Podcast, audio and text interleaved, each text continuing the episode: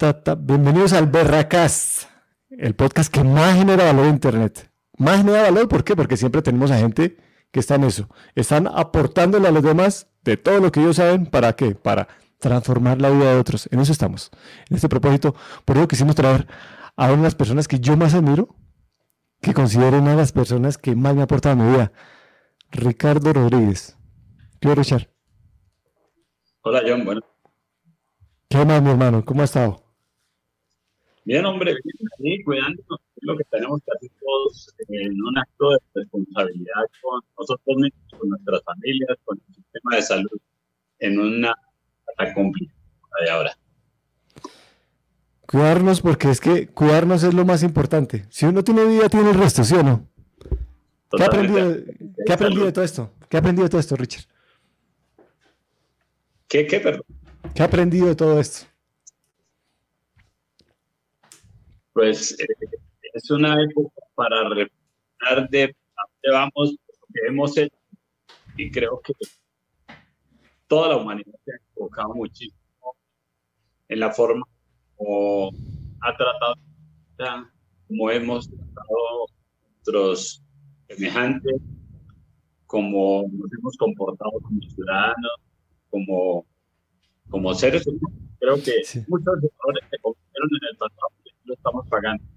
Ojalá esta situación sirviera para crear la manera como nos comportamos como ciudadanos y como integrantes. ¿Usted cree que realmente puede llevarse hacia algo positivo o esto tenemos que todavía tocar un poco más de fondo? Sí, yo creo que vamos a tocar más de fondo que no que infortunadamente no vamos a la lección de la vida y que eh, la crisis la crisis de, valores en todos los aspectos. A usted lo conocimos con temas periodísticos, Richard. O sea, usted, está, usted se formó en el periodismo, hermano. Usted creció con la información, dando información. ¿Cómo es el tema del manejo de información frente a una crisis? Hoy, ¿cómo lo ha visto usted de los medios de comunicación? ¿Cómo están informando los manes? También. Pues hay dos cosas. Primero, con el COVID ha ido como la gente, los lectores, las audiencias, han ido mismo de lo que dicen los medios de comunicación. Y los medios de comunicación han ido mismo de lo que supuestamente saben lo que está pasando con el virus. Es muy complicado porque creo que ni los más expertos entienden cómo esto funciona. Cómo era que se daba la transmisión, cómo es que se controla, cómo es que realmente se a las personas. Eh, ¿Cómo va a actuar? Es decir, hay muchas preguntas, creo que nadie tiene la verdad de, lo, que, lo que está ocurriendo con esta enfermedad. Y, y fuera de eso, en, en lo cultural, en lo natural, ese paro, pues también los hechos día día, pues, que, hay muchas cosas que plantear la manera de comunicar. Oiga, hay una palabra que se utiliza mucho en comunicación y es, bueno, que se, se utiliza para categorizar y es la manipulación de la información. Usted, usted ya, hermano, usted es un bien zorro en esta vaina los medios de comunicación. Usted ya huele cuando una noticia puede ser manipulada o la información puede ser manipulada. Pero la gente no. La gente expresa las emociones y las emociones cae con comportamientos que pueden ser dañinos o, de paranoia en muchas circunstancias. ¿Usted ve manipulación hoy por los medios de comunicación? Sí, total. Eh, la verdad es muy triste, pero la gente se da cuenta. La gente está dando cuenta por eso estas cosas en, la credibilidad, pues no hoy a la semana del tiempo, la característica Pues resulta que, yo no sé si usted recuerda o lo sabe, pero hasta hace cinco años, eh, digamos, las instituciones que más generaban credibilidad y que tenían un respeto de la opinión pública eran la iglesia, en primer lugar, y los medios de comunicación, creo que bueno, al final estaban los comunistas y todo, pero ahora los medios de comunicación están compitiendo con las instituciones que O sea, la gente se cuenta que la manipulan eh, y hoy usted ve todos los pronunciamientos que redes se hacen contra lo que digan los periodistas, contra lo que digan los medios de comunicación. La gente, eh, claro, hay una información también que no proviene de medios de comunicación y, manipula, pero medios de comunicación están en su campo. Sí, pero es que es como si estuviera la gente buscando siempre su, su verdugo, porque si salen de los medios de comunicación que han manipulado y caen en un influencer, por ejemplo, un tipo que tenga una gran audiencia, ya sea político, sea actor, caen también en un tema de desinformación de buscar alguien que lo manipule o alguien que le diga qué tiene que hacer ah, a la masa. En, en redes sociales de todo.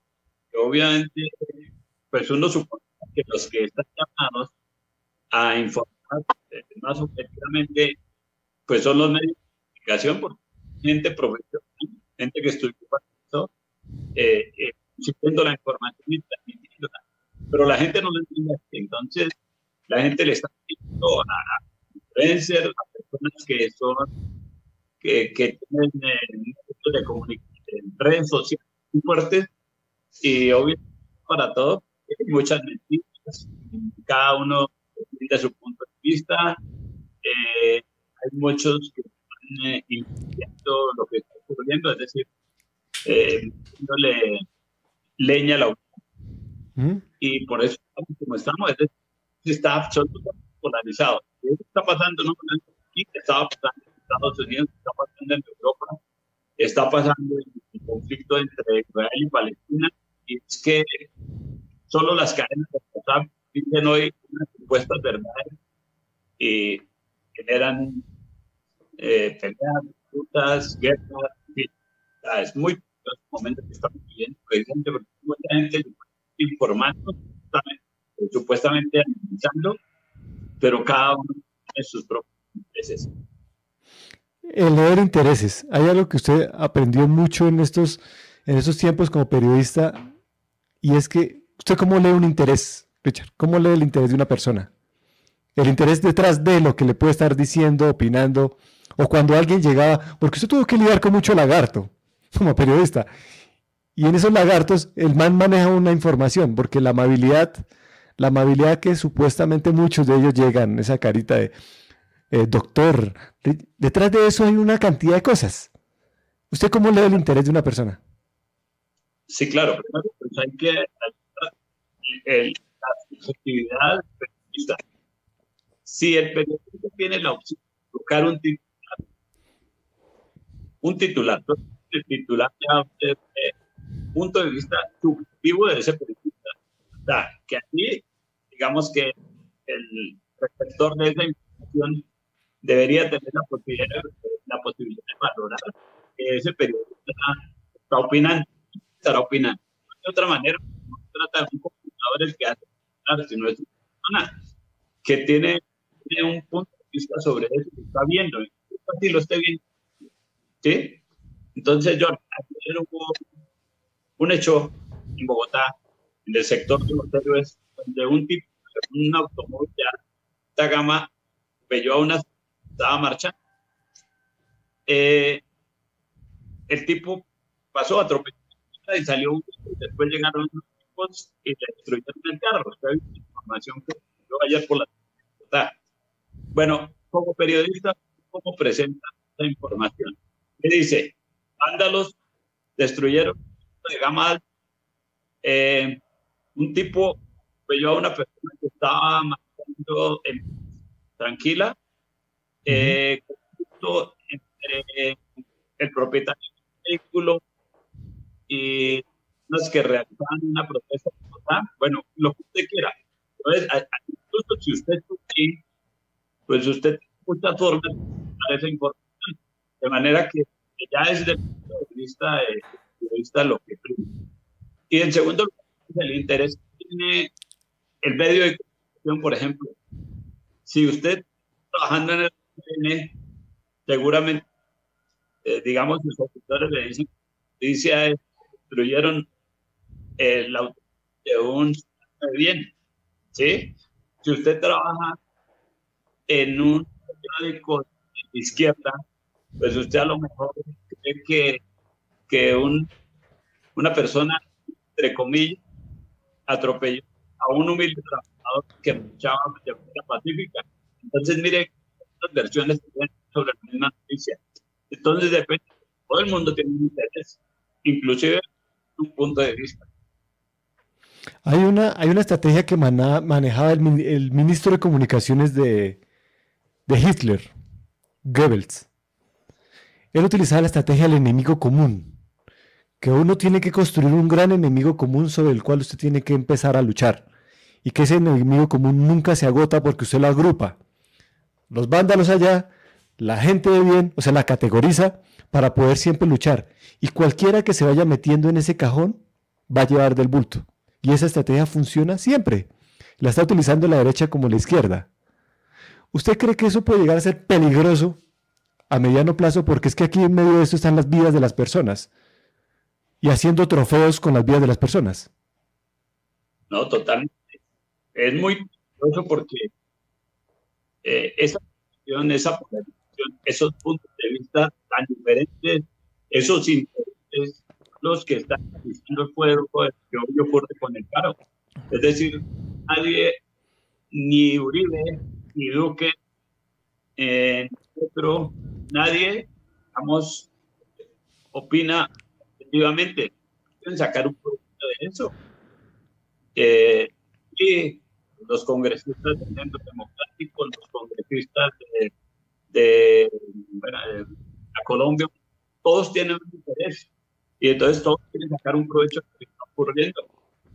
Nadie tiene capacidad para decir, esto me equivoqué. Me pareció, por ejemplo, interesante lo de Carlos Fernando Galán hace unos días, que en un acto de reflexión, de reflexión semejante que estamos viviendo, dice, hombre, sí, yo me equivoqué, podría actuar de una manera para que este país tuviera una, una sociedad más justa, que no hubiera tanta inequidad, que hubiera eh, más justicia social. Si todos hiciéramos esa reflexión y decir, hombre, nos equivocamos como periodistas, usted como periodista, el político como, como, legislador, el gobernante, todos diciendo, oiga, aquí nos equivocamos, si Duque sí me equivoqué, nos presentó Claudia López la de los jóvenes, y los jóvenes sí nos equivocamos estamos siendo demasiado violentos todos. Si todos aceptamos algo de culpa, podríamos avanzar, pero nadie hace hay una, ninguna responsabilidad. Entonces, cada sacar provecho de lo que ocurriendo. Porque es que hay una regla que también manejaba Goebbels entre las 11, los 11 postulados que tenía él es que al enemigo no hay que exterminarlo, sino hay que someterlo. Y cuando la gente siente que acepta la culpa, está asumiendo el sometimiento. ¿Por qué? ¿Y por qué digo que eliminarlo no? Porque es que cuando se elimina se martiriza, se convierte en un mártir. Lo mismo pasa, lo mismo pasa en procesos judiciales. Cuando inician un proceso judicial, por ejemplo con Uribe, se le convierte en un mártir de la justicia o de la injusticia, como lo llaman ellos. Entonces, no es eliminarlo, sino someterlo. Y esa admisión de culpa es lo que muchos no van a hacer, Ricardo. Yo creo que ni siquiera en la próxima década. Por eso, por eso el tema de tocar fondo. A, Gustavo y a Gustavo Petro les conviene que existe, existe, existe Álvaro Uribe. Y a Álvaro Uribe le conviene que a Gustavo Petro y Gustavo Bolívar. ¿Sí me entiende? conviene que exista, que son los rivales. Y entonces me interesa también polarizando. Claro. Claro, entonces, por ejemplo, tipos como, como Fajardo o gente que esté opinando que no va a estar en ningún lado, de una vez los van a categorizar en otro, en otro lugar que son tibios. Que son tibios. Ah, no, uno dice que ni Petro que no tienen en este país, eh, dicen no, tibio. ¿Se me entiende? Pero no puede decir, efectivamente, hay manifestantes que son violentos, que son unos vándalos porque entonces me dicen que es uribista. Y si usted que no, que es que hay unos que se han excedido en el uso de la fuerza, pues entonces, quiero, entonces así no.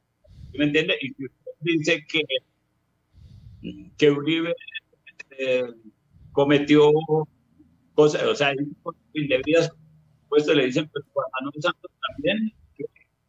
Sí, entonces, así, uno le echa la culpa a Petro, entonces le dicen, peor, nadie tiene responsabilidad, nadie asume responsabilidades porque, siempre hay más malo que lo Oiga, hace pocos días hablaba con una persona que vive en Bélgica y entonces el man me contaba que para él es increíble cuando la gente no le cree que aquí hay estratos, que en Colombia hay estratos. O sea, dicen, pero eh, entonces la gente en Bélgica dice, ¿cómo, ¿qué significa estratos? ¿Y por qué no solamente hacen dos estratos y no seis estratos? Entonces, cuando uno ve esa realidad, que, esa normalidad de realidad, dice, oiga, aquí hay una desigualdad muy berraca, muy jodida, y, y que hay una gente que está comiendo mierda y otra gente que está viajando a Estados Unidos para vacunarse. Hermano, ¿cómo uno lidiar con esos extremos y cómo alguien que pueda ponerle calma a alguno de los dos lados? ¿O lo se va a necesitar siempre tener esa polarización? No, no se va a tener esa polarización. A ellos les interesa generar polarización. A ellos, digo, a Uribe interesa que esté Petro y interesa que esté Uribe. Y no les interesa como Fajardo, como otros, otras opciones que hay ahí en el abanico.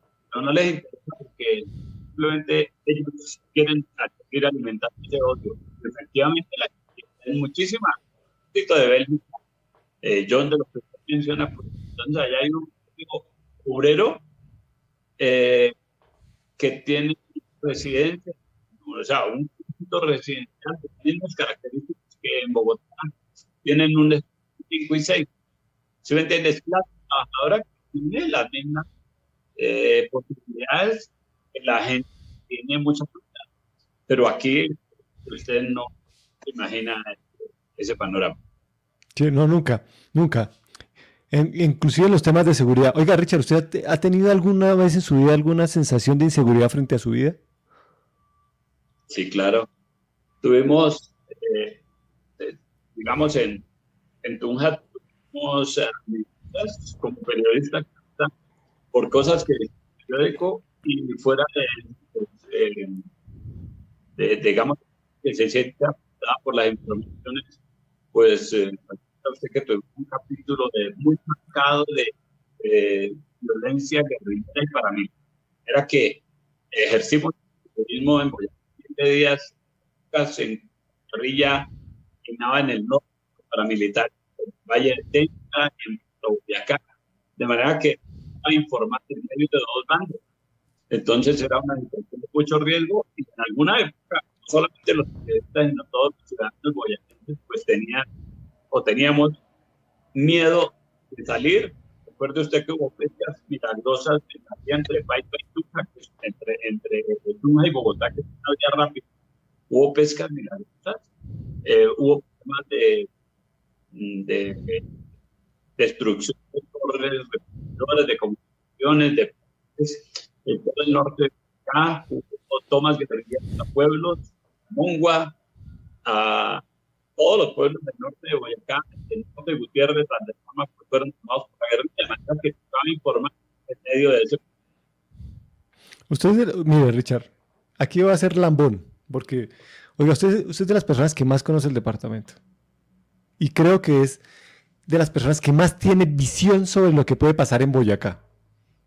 ¿Hacia dónde puede ir el departamento? Eso no es gratuito porque es estar untado de los, de los, diferentes medios, de las diferentes fuentes todo el tiempo, ¿no? De dónde llega la información. ¿Usted hacia dónde cree que va Boyacá? ¿Usted va a creer que va hacia mejorar o a empeorar en una situación post-COVID? Pues yo creo que la situación eh, se va a mantener igual, o sea, la que va a mantener igual porque, porque nos falta interés, porque, porque las empresas del departamento las empresas privadas en particulares, eh, eh, Corpo Chibor, eh, perdón, Corpo Chibor no, sino la hidroeléctrica Chibor, la empresa Boyacá, yo, Gensa, que ahora tiene sedes cristales, las esmeraldas del de Boyacá, que son, dicen, las más valiosas del mundo, entregaron a extranjeras, acerías de los brasileños. Eh, de nuestras empresas, todas, no, la de los reyes, pequeñas, pequeñas, pero las empresas grandes de Boyacá, todas terminaron en manos extranjeras. De manera que es muy complicado así, porque lo único que es, que generan, era por parte de eh, mano de obra no calificada, lo que o sea, que, necesitan objetos. En el caso, pues los directivos de la empresa están en esa y los sobre de pipe y no más, no hay posibilidad de que el pipe llegue a la agencia de la cuarta termopipe mismo, la empresa de Boyacá en manos y, y así los ferrocarriles no funcionan, la doble captada ahora de italianos, los pastusos a los australianos, de manera que el programa es muy complicado porque no tenemos, digamos, la posibilidad de verificar el ferrocarril o de, activarlo para que transporte pasajero. Tenemos una como tipo peaje de por Boyacá, que es no es una vía moderna, que es apenas lo básico en tiempos actuales. De manera que el panorama es. Yo creo que voy a seguir igual, pero va a seguir igual de mal. ¿Y hacia dónde apuntamos el dedo? ¿Hay hacia algún lado donde podamos apuntar el dedo y decir, mire, porque es que la gente tiene una memoria muy frágil. Y bueno, pasa esto y pasa lo otro y bueno, y siguen ahí, siguen ahí reinando. Bueno, ¿cómo, ¿hacia dónde? ¿Hacia, ¿Hacia quién puede decir, hablando de culpas o responsabilidad, quién puede decir, hermano, yo le embarré? Nadie va a decir Yo creo que la, posibilidad que están en estos chicos, de estos jóvenes que, digamos, pues no en burla, quieren cambiar el mundo. Viene una generación que es la que está realizando el paro, que se da cuenta que la generación nuestra hicimos las de hecho, ahí lo estamos escuchando todos los días. Eh, que hacer sentimiento, pero demostrar que ellos sí son capaces de hacer algo diferente a lo que hicimos nosotros. Eh, están pidiendo, levantando la mano, quieren hablar, quieren hacer, y creo que la responsabilidad la tienen ellos. O sea, es muy general, llegan. Pues los jóvenes ahora, pero ellos son, digamos, los que les toca, para bien o para mal, eh, aportar lo que pasa con el país. Pero ¿qué pasa? Ricardo, ellos van a saltar, ellos van a saltar obviamente a escenarios en los cuales puedan transformar realmente. Un primer escenario es hoy un escenario anárquico de bloqueos, de, de decir aquí estamos y con fuerza manifestarse. Bueno, cuando esta circunstancia evolucione, va a evolucionar a que van a incursionar en escenarios políticos, muchos de ellos. Y muchos de ellos van a tener que insertarse en las mismas estructuras que ya han estado manejando el, departamento todo el tiempo. Y van a terminar cooptados porque solos no van a poder hacerlo. Tendrían que revolucionar todo el sistema político para poder realmente hacer algo y que sus ideas lleguen finalmente a tener un, final feliz, o si no simplemente van a quedar en la anécdota de un paro o alguien que salga electo cuatro años a una cámara o tal vez una gobernación, pero para de contar. Sí, pues la, situación con lo de, digamos, esta de, de agentes sociales y se supone que tiene que pasar, digamos, porque pues que aguante más. Pero uno esperaría que surja un nuevo liderazgo, que haya jóvenes que sobre lo que sobre lo que pasó y sobre lo que tiene que pasar Además, digamos, generación, primera vez, historia del país, muy preparada, gente de las universidades. Entonces, de manera que esos liderazgos y ellos sean capaces de asumir la responsabilidad que les corresponde. Sí.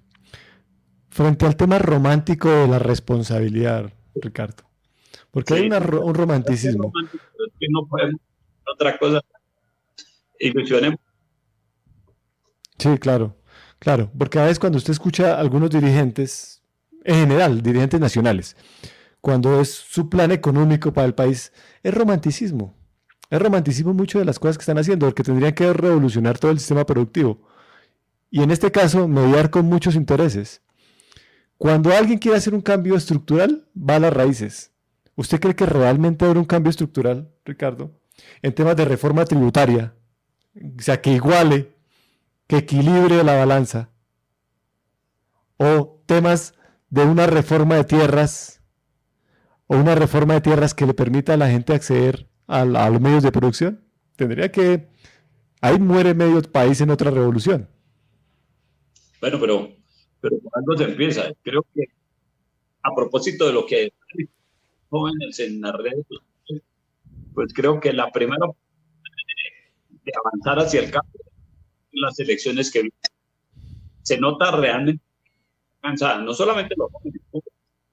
Y entonces vamos a como, como dice usted, votan diferente, eh, surgen y vamos a seguir la misma, que no creo, porque lo que, lo que hay es una gran insatisfacción eh, y eso se manifiesta que las cosas empiecen a, cambiar. Pues no sabemos, pero, pero, que cambien. O sea, todos somos conscientes de que este país debe cambiar, que la necesidad social es muy grande y es hora pues, de, que, de que hagan las aguas que necesita el establecimiento, el modelo económico, en fin. Vamos a ver. Mira los vecinos, mira todos los vecinos aquí en Latinoamérica. Todos los vecinos han tenido de alguna manera un, cambio revolucionario en el, en el sistema político para intentar mejorar su sistema económico. Todos. Hable de Brasil, Perú, Ecuador, Argentina, todos. Ahora Chile, todos. Y Colombia siempre ha mantenido esa estabilidad, esa estabilidad institucional, porque durante los últimos 100 años han gobernado los mismos, simplemente se han rotado el poder. Han pasado de, los que, o sea, la pelea inclusive la lucha es entre, entre castas. Entre familias. Sí, digo, John, es que la esperanza es que, se está y, y estos que hoy, digamos, levantan mano, que gritan, que pelean, eh, quieren que sea diferente, pues que lo logren. Creo que no hay que eh, esperemos en las cosas que... Sí, claro. Lo que usted dice, liderazgo, porque la masa no se lidera sola. La masa va. Mucha gente no quiere tomar la batuta. Está ahí en la pelea, está en la lucha, quiere bloquear, quiere hacer cosas, pero alguien tiene que ponerle dirección a esto. Y decirle, bueno, estos son nuestros principios y nuestros postulados básicos sobre los cuales no se van a negociar nunca y los que tenemos que crecer. Ahí es donde dice, bueno, ¿quién, ¿quién asume eso? Es muy importante, por ejemplo, la forma como el próximo congreso y yo, y yo estamos en un nivel de, altísimo de activismo de los jóvenes. Supongo que ellos esta no se van a quedar en casa, ¿no? Porque supongo que eh, históricamente se ha demostrado y es que ellos y el día de la no salen. Y yo pienso que hoy tenemos que quedarnos en las casas.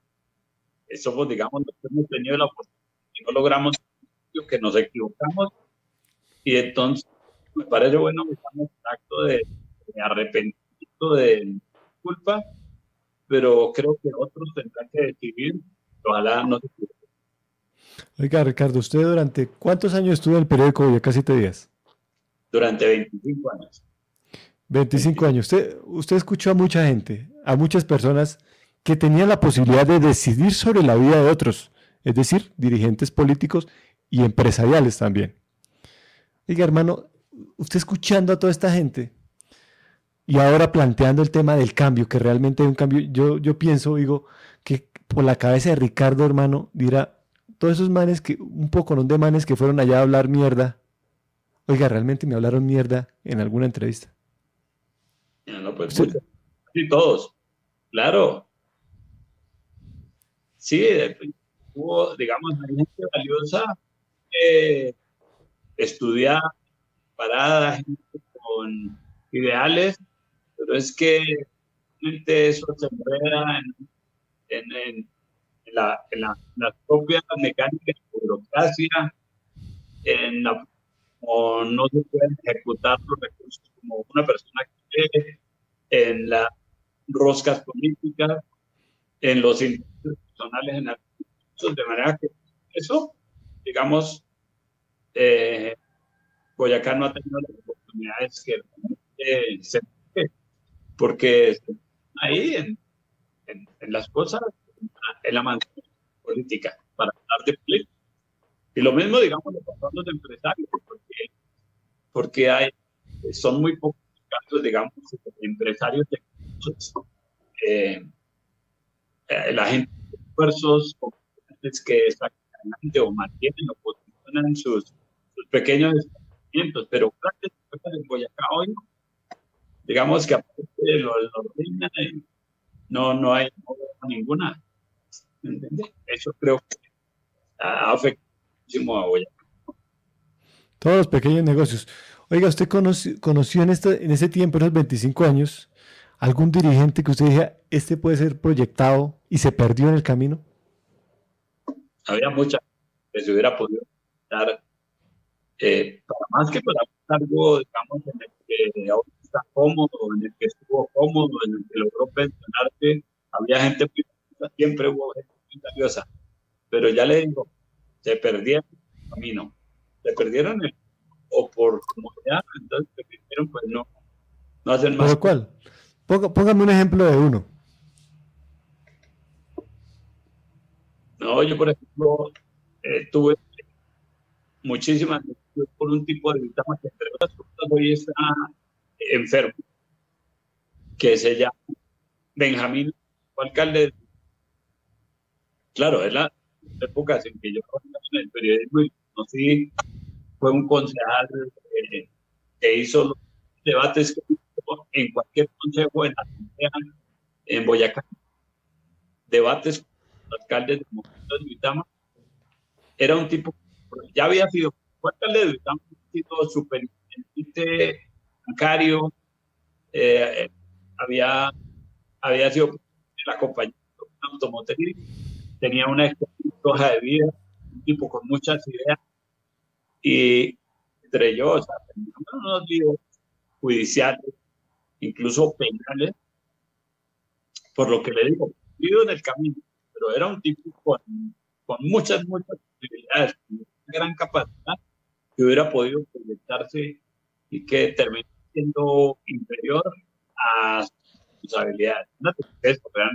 Y así, mucho. ¿Usted qué cree? ¿Qué, qué, qué más seduce a la persona para que se desvíe del camino? ¿El poder o el dinero? pues algunos que se dejan por el poder, otros por sus intereses personales, de la familia, la situación económica de su familia. Yo, hace política arriesga su patrimonio. Entonces usted tiene su casa y usted decide lanzarse a la alcaldía de Venecia y usted apuesta su casa, apuesta, termina haciendo. Entonces usted la hipoteca para para tener 200 millones de pesos. Y usted gana, obviamente tiene que recuperarla. De manera que el problema de la, que la política hace con la gente que la política es una apuesta en la que obviamente hay que jugar una apuesta porque las campañas son mucho en Colombia y, y, la gente está enredando porque si usted eh, llega, lo primero que es recuperar la plata que que tiene como para la hipoteca en la casa, pues es muy difícil. ¿Entiendes? Si usted una situación económica estable, pues seguramente no tendría que pensar nada de eso. Eso no es lo que pasa, pero eso se, eso se es todo lo que, está pasando. Entonces, ¿qué pasa con un ingeniero recién egresado de la UPTC? Un ingeniero recién egresado de la UPTC levanta un concejal que es amigo, que le levanta un plato. Ese ingeniero lleva dos años, de experiencia y se levanta un trato de 10 millones de pesos. Con un alcalde o con el gobernador. Y resulta que le dan el de la obra. Le dan mil millones de pesos.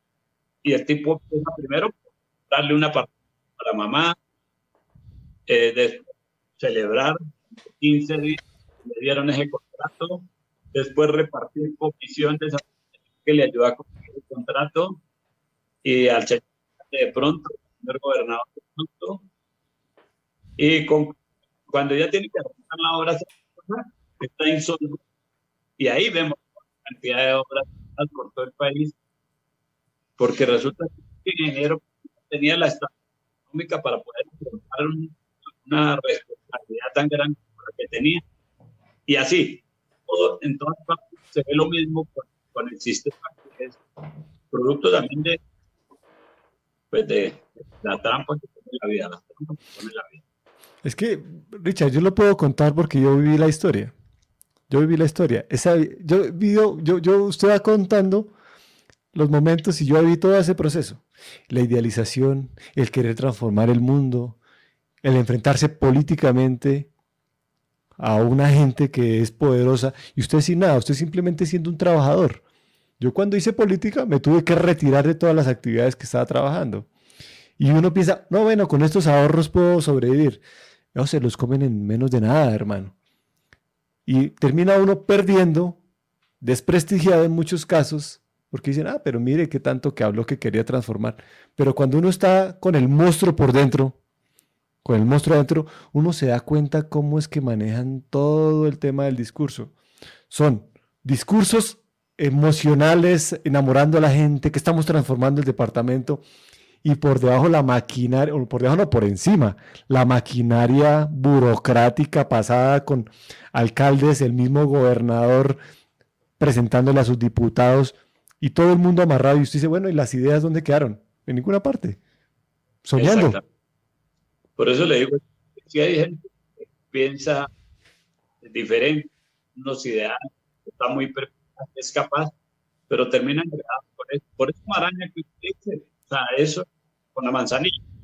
Entonces termina entregada por por permisos, por todo lo que encierra, digamos, la manzanilla en, en el país. Y si usted no de esos, de esos grupos, pues está, no, no tiene avanzar. A usted en sus 25 años como periodista de prensa escrita, ¿hubo alguna vez que le dijeran, usted tiene que escribir esto? Ah, no, pues si uno, eh, bueno, primero debo decir que en el caso del periódico que era el propietario, pues muy pocas veces eh, en las cosas que nos informábamos, informábamos a, nada, realmente debo decir que muy respetuoso. Pero, pero ya en, el tema de en Boyacá, siempre estaban o protestando, quejándose o presionando pues para que uno tomara de determinada pero que todo lo que uno generaba, pues generaba, la gente se y que esa clase política pues no le gustara, que quisiera, pues yo le digo que desde senador hasta gobernador, mucha gente estuvo detrás del cargo, tratando de sacarme, presionando para que... Eh, y también de un periódico, siempre el respaldo de manera que eso no sino hasta cuando el periódico Huracán 7 días fue vendido.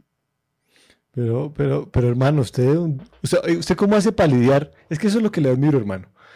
¿Cómo hace para lidiar? Porque usted sabe quién le pidió la cabeza, quién pidió su cabeza, quién pide su cabeza. Y que luego el tipo venga acá a que le haga una nota o que venga aquí que, a, posicionar algún tema de, de, su, de su ámbito político. ¿Cómo hace para lidiar con esa gente, hermano? Es que es difícil. Sí, claro, pero sí, efectivamente que tocaba aliviar.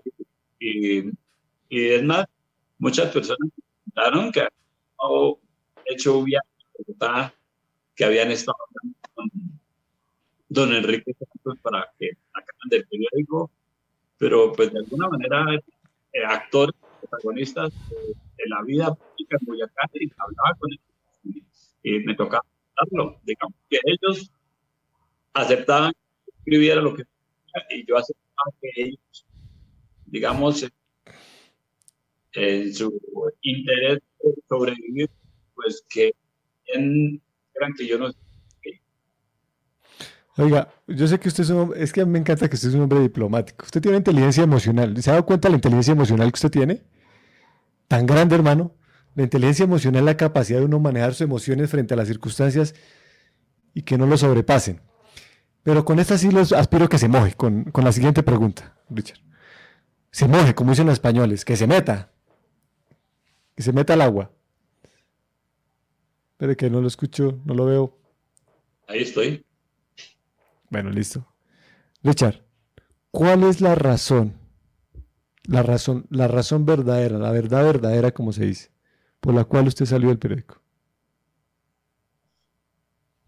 No, yo salí del periódico porque, bueno, yo ya acabo de, tiempo. Entré a Boyacá días eh, cuando en propiedad y eso sucedió, y digamos, esta situación permaneció de 20 y 3 años y después el tiempo ido a empresarios de Boyacá. Eh, y estuve ahí como dos años más o menos. Y salí porque ya, digamos, estaba diferente, estaba muy cansado, porque, digamos, es un recurso, tiene mucho estrés, y ya, que ya había con una etapa ahí de Boyacá eh, y, pero no, no, no hay, digamos, nada más grande Mucha gente especuló sobre eso, mucha gente habló. No sabía especular.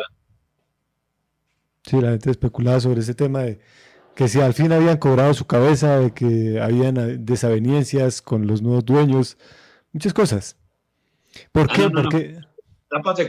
le digo, y pues, tal vez si anunciaba entonces hubieran echado, hubieran y hubieran tomado una decisión por eso, pero no ocurrió. Y digamos que tuve la posibilidad de irme muy bien con ellos. En el caso cuando el director eh, me hizo reconocimientos, pues merecidos, pero se portó como un caballero por reconocer eso y salir, al menos eh, no atrás y creo que tengo unas buenas relaciones con todos los periodistas que todavía Boyacá City. Oiga, Richard, ¿cómo, ¿cómo un periodista asume sus cagadas? Porque seguramente 25 años no pasan impunes. Impunes de cagadas de, hijo de puta, sacamos una noticia y no era. La embarramos con alguna información, alguna fuente que tomamos que sea confiable y finalmente terminó siendo, siendo falsa la información.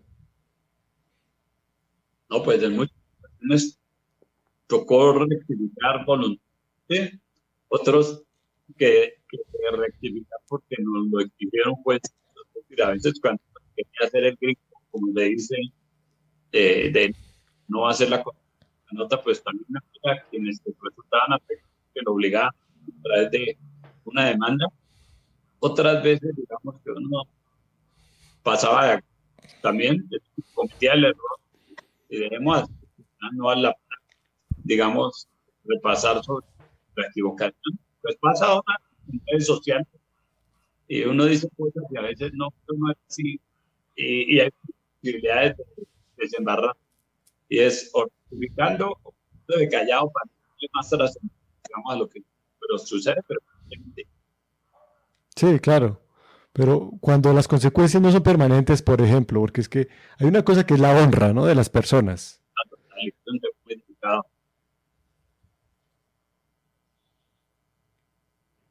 Si es un tema, de la, tema de meter uno con la onda de las personas, si hay unos delitos contemplados en, en, el, código que son de la calumnia. Y si uno se estaba, pues obviamente o que voluntariamente retractarse, o me digo yo, pues los jueces a uno hizo a nosotros nos hicieron rectificar, pocas veces hicieron rectificar. Y, también nos demandaron, ganaron. Sí. Por cosas. Por meterse de pronto en circunstancias que no deberían meterse o que sí deberían meterse porque ya el dirigente dice que hace, hace parte del ámbito privado, pero como dirigente tiene que someterse a que la vida privada también está al escarnio público.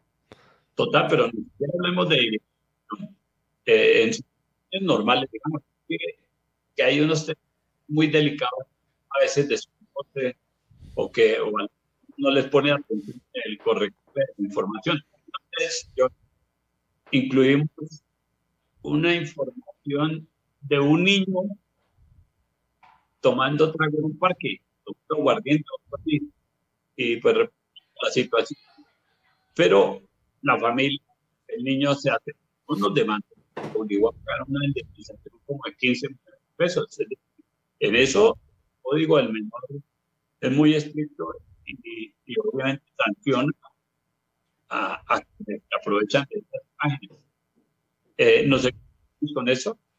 Seguramente en otras épocas también en el ámbito privado, tal como dice de, de personajes públicos, aunque en se dice en el que la vida del hombre también es eh, pero es que obviamente a la mano en cosas que dice de, de, las de la gente protagonistas y le toca un ¿Y hay, hay alguna información, noticia, que usted lo haya tocado personalmente, Ricardo? Que diga, mierda, yo no pude dormir, me llevé eso a la casa, estuve pensando en el tema, más allá de, la labor como periodista. Pues, pues muchas cosas realmente conmovedoras pasó durante cinco años, eh, cosas que lo, que lo emocionaron por, por, lo bonitas, por lo simbólicas, por, por, el significado que tenían, pero también otras que lo extremo uno, como por ejemplo la masacre de la Sarna, la que hay en ese Lanza Grande, las tomas de primeras, el reclutamiento de menores, eh, los abusos militares, bueno, muchas cosas que lo conmovían, le generaban, pues casi, como decían, los jóvenes amaban. ¿Pero usted alguna que lo marcó? ¿Alguna noticia que lo marcara que era esto no puede suceder o esto, esto pasó terrible.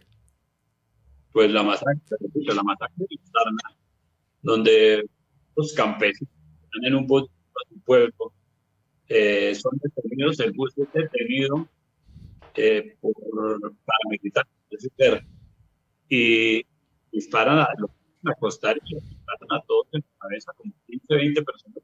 Esa es una noticia muy conmovedora que lo, lo, lo dejan este, impactado. Todavía ese, ese rión a final de año todavía se fecha pues uno recuerda semejante acontecimiento que pasó en Boyacá, así pero hubo tomas guerrilleras, eh, muchos actos violentos protagonizados por, guerrilleros, militares o por delincuentes comunes, como pasó con, el caso de Bomba de Chiquinqui. Al collar bomba, sí.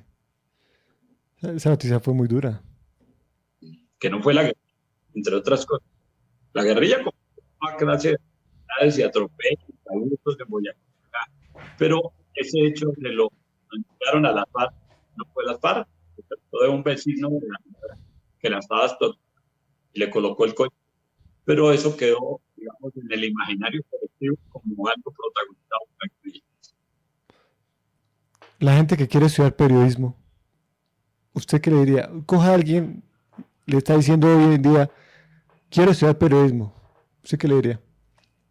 No, yo digo, yo creo, yo, algunas personas, hijos se inclinan, ni siquiera ya es, un oficio, me dice, me preguntan, no, y les gusta mucho, mucho los medios, les gusta mucho la radio, yo no escribir, estudian una carrera, otra carrera, estudian Derecho, estudian Psicología, estudian eh, Medicina y ejerzan.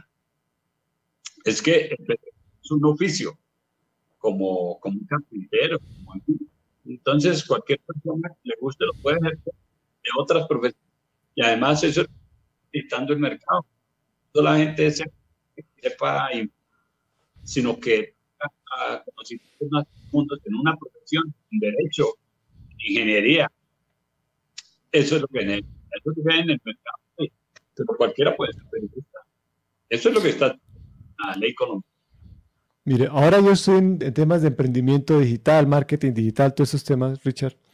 ¿Y sabe cuál es la profesión del futuro en, el área en que estoy? Los copywriters, los escritores. La gente que escribe en Internet. Es la profesión que se ha proyectado en los próximos cinco años. Y la gente dice, pero ¿cómo saber escribir? Mire, no hay una habilidad que más desarrolle las otras que el saber escribir. Hermano, usted es de las personas que yo he visto que más sabe escribir. Y la gente se descuida mucho en saber escribir, en armar estructuras lógicas para una idea, en poder tener hilo conductor cuando quiere transmitir algo. Mano, ¿usted cómo hizo para aprender a escribir? ¿Escribiendo? ¿Tomó algo? ¿Qué hizo? Sí, la verdad, escribir sí es para hacer el periodismo en radio, en televisión, en prensa, pero además es parte también para cualquier profesión. ¿Y, y cómo se aprende a escribir? Obviamente practicando escribir, pero leyendo mucho. Y, y después fui eh, un gran lector eh, durante mi infancia, mi juventud, de manera que eso obviamente ayuda, pero la, el ejercicio que hay que escribir, pues es hacerlo, o sea, sentarse uno eh, y, y hacer esa, sentarse frente al computador en de la máquina de y escribir cosas, unas ideas. Creo que es la clave. Sí, porque es que tiene que tener un hilo. Todo tiene que tener un hilo. Lo que, ahora, lo que llamamos ahora una big idea, una gran idea central que tiene que desarrollar. Pero tiene que saberla presentar, saber presentar las circunstancias, los hechos, los personajes que intervienen. Eso no es fácil. Por ejemplo, yo le digo una vaina, Richard, si usted, si usted, no sé en qué negocio, ya ahorita le voy a preguntar qué negocio está, si usted montara algo para enseñarle a escribir a la gente, hermano, sería un éxito. Se lo digo yo porque yo aprendí a escribir con usted. No soy muy bueno todavía, pero algo aprendí, hermano, a escribir. No, pero hoy hay una magnífica para escribir y están utilizando ya, que es el de las redes sociales.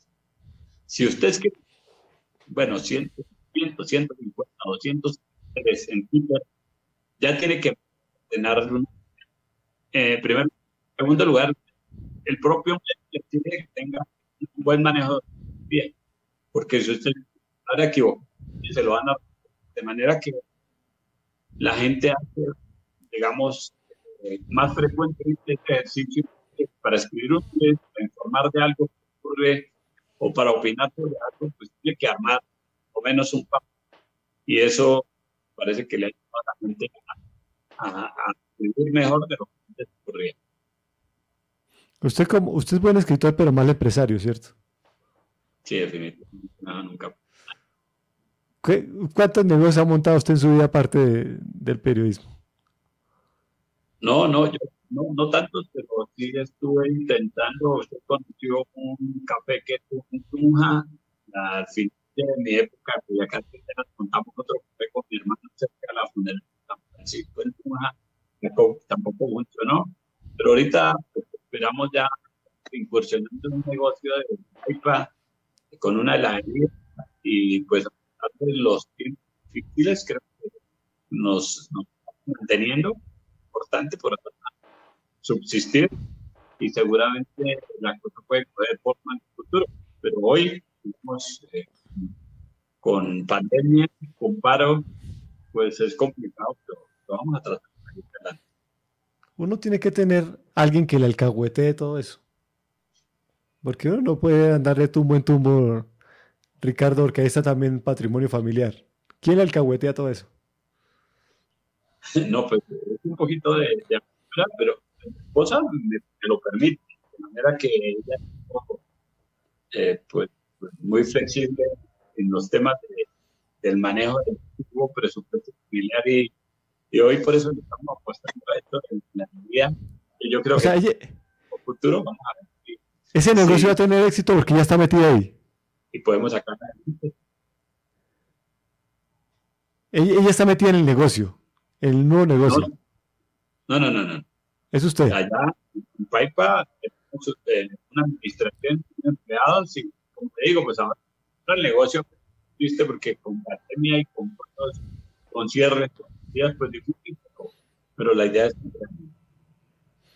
Oiga, ¿cuánto ya usted casado? 27 años. O sea, los mismos de periodista. Sí, o menos, porque yo arranqué en periodismo hace unos 32 años en, en radio hacia Boyacá. ¿Usted puede contarnos cómo se conoció con su esposa? Claro.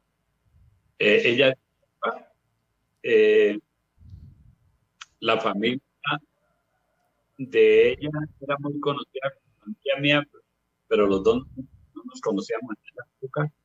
Es decir, el papá de ella era mi papá y la mamá de era mi mamá. Pero, después de, la universidad, por ahí hace unos treinta y pico de años, nos encontramos en Tunja y empezamos a salir y, y así nació la relación y, terminamos mandándonos de 27 años. De manera que, por eso. Aquí como estamos en un, en un espacio, en un podcast que siempre estamos generándole valor, hablamos de temas periodísticos, temas políticos, pues también hay temas personales que le pueden servir a alguna persona. ¿Cómo se elige? ¿Cómo se elige o qué características debe tener una persona cuando quiere mantener una relación como la suya a tan largo plazo? Porque ya no hay relaciones tan largas como las que usted tiene. Sí, realmente. Sí, ahora eh, parejas se aguantan con 10 años, ¿no? O sea, simplemente, no, no sé, ni siquiera podría decir que, que hace que uno se pueda demorar tanto, pero, pero, pero creo que, que cuando nos lo único que sí, ahora entiendo que nunca me imaginé que, que estar casado significara tanta responsabilidad, tanto compromiso, eh, mm, para, para, para uno aguantar 27 años a otra persona o para aguantar 40 o 50 años con, con nuestros padres, pues debe haber amor, pero tiene que haber otra cantidad de factores. ¿Se me entiende que le entiendan en eso? Eso que usted mencionaba. Entonces, yo he hecho algunas expresiones equivocadas, entonces si ella lo ha, aceptado. En otras circunstancias, pues, hace para la pero, pero sé, creo que amor, también amor, pero más que amor, tiene que haber una, tolerancia grandísima para que una que dos personas se puedan soportar todos los días, todas las horas, todos los minutos durante 27 años. Por eso le preguntaba sobre su esposa, porque creo que es una vaina importante para una persona de éxito como lo considera usted, de éxito en temas periodísticos. Y esa frase que dicen que detrás de un gran hombre siempre habrá una gran mujer, eso funciona. ¿Usted considera también que cuando la gente tiene una vida privada organizada, su vida pública en cualquier ámbito, en cualquier ámbito, también es organizada?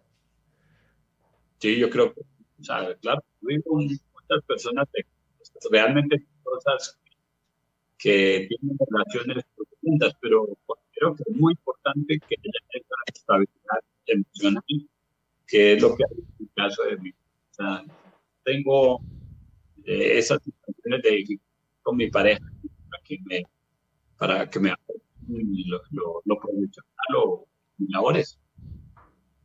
Porque generalmente cuando uno ve a alguien que escala empresarialmente o políticamente o que empieza a subir su nivel de responsabilidad, Richard, muchos de ellos caen es por los temas privados, por los temas de las emociones de ellos. Por ejemplo, un alcalde joven, un alcalde joven sin esposa de nada, todo el poder, todo lo que tiene ahí a la mano, de repente lo sobrepasa y empieza a hacer cagada y media que lo afecta en su rol como dirigente.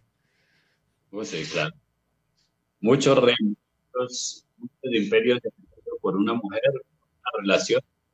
Eh, de eso también nuestro, ámbito de personas que no han podido manejar la parte personal y que, que esa parte privada, sentimental, afecta tu vida pública o de en fin, otro, en otros Usted está en Tunja, vive en Tunja, pero usted siempre tiene a Paipa ahí metida. Es más, las inversiones las está haciendo en Paipa. Usted, hermano, hermano, ¿por qué Paipa lo mantiene tan arraigado?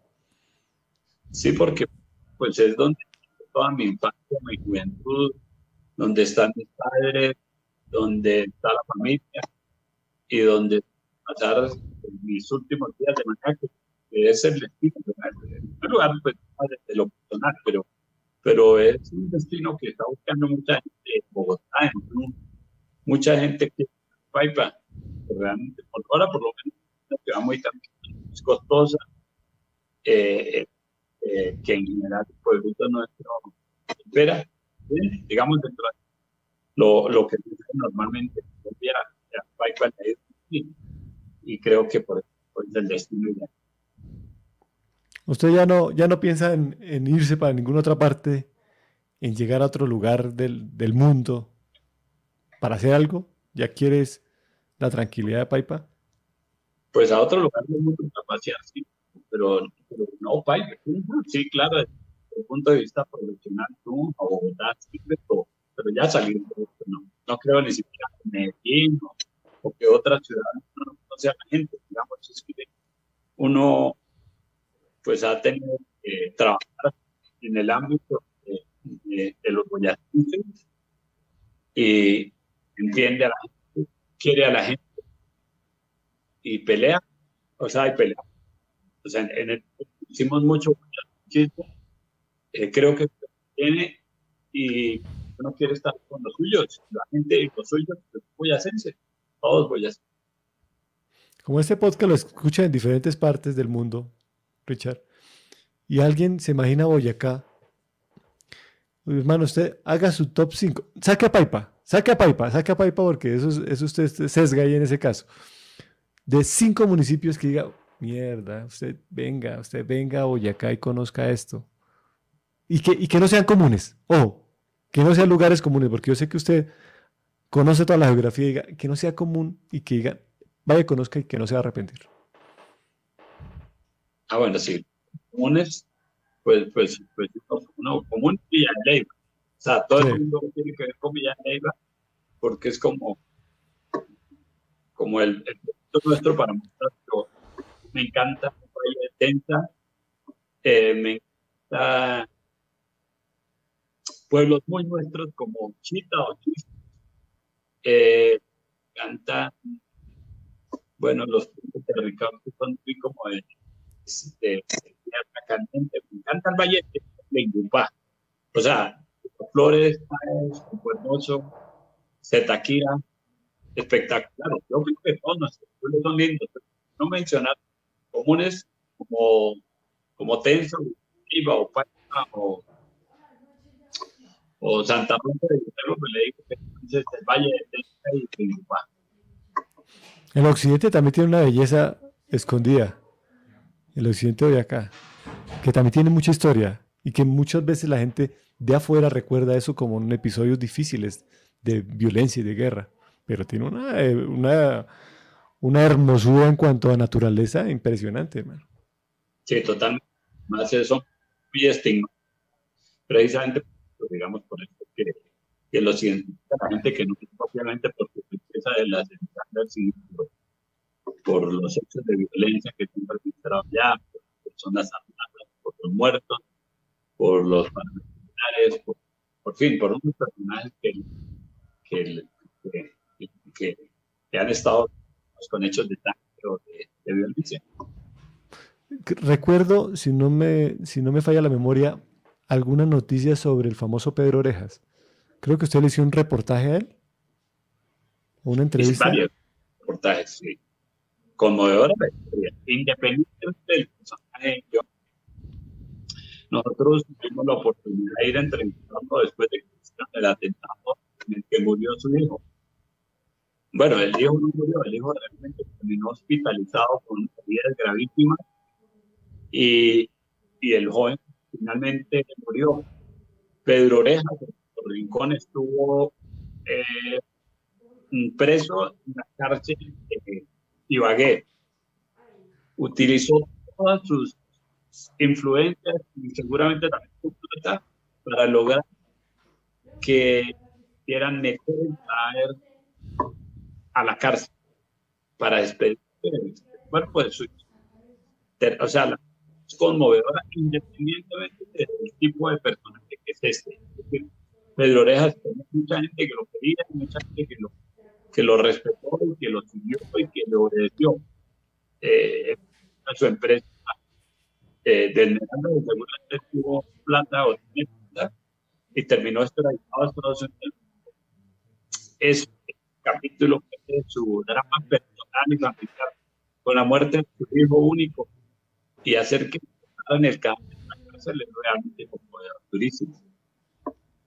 Eso es lo que yo veo en, Ricardo, ¿sí? La parte humana detrás de la noticia del personaje que crea el imaginario del, del, del, del, delincuente, si es decirlo, o de la persona que está en la noticia.